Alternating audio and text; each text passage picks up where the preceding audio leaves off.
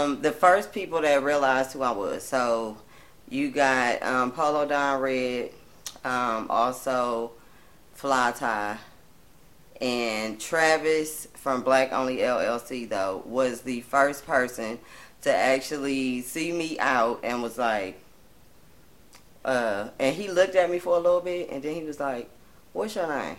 and I was like, "La La Madness." He was like, "Oh yeah, I thought that was you. Can you do my interviews on Sunday?" So, and that was when Black Only was at the warehouse. So y'all, if y'all go far back enough, then that's when that was there. So, um, I did. I started back out actually doing interviews in the clubs and things of that nature, which then led to interviews of other things because I had a radio station and Travis knows I um, used to be out and about and, and I was the hottest blogger back then, but now I turned that into interviews and all that stuff because I used to interview for my radio station. So that's why I'm actually so good at it for those that are wondering why I'm good at interviewing because I've done it like 10 years ago for a long time.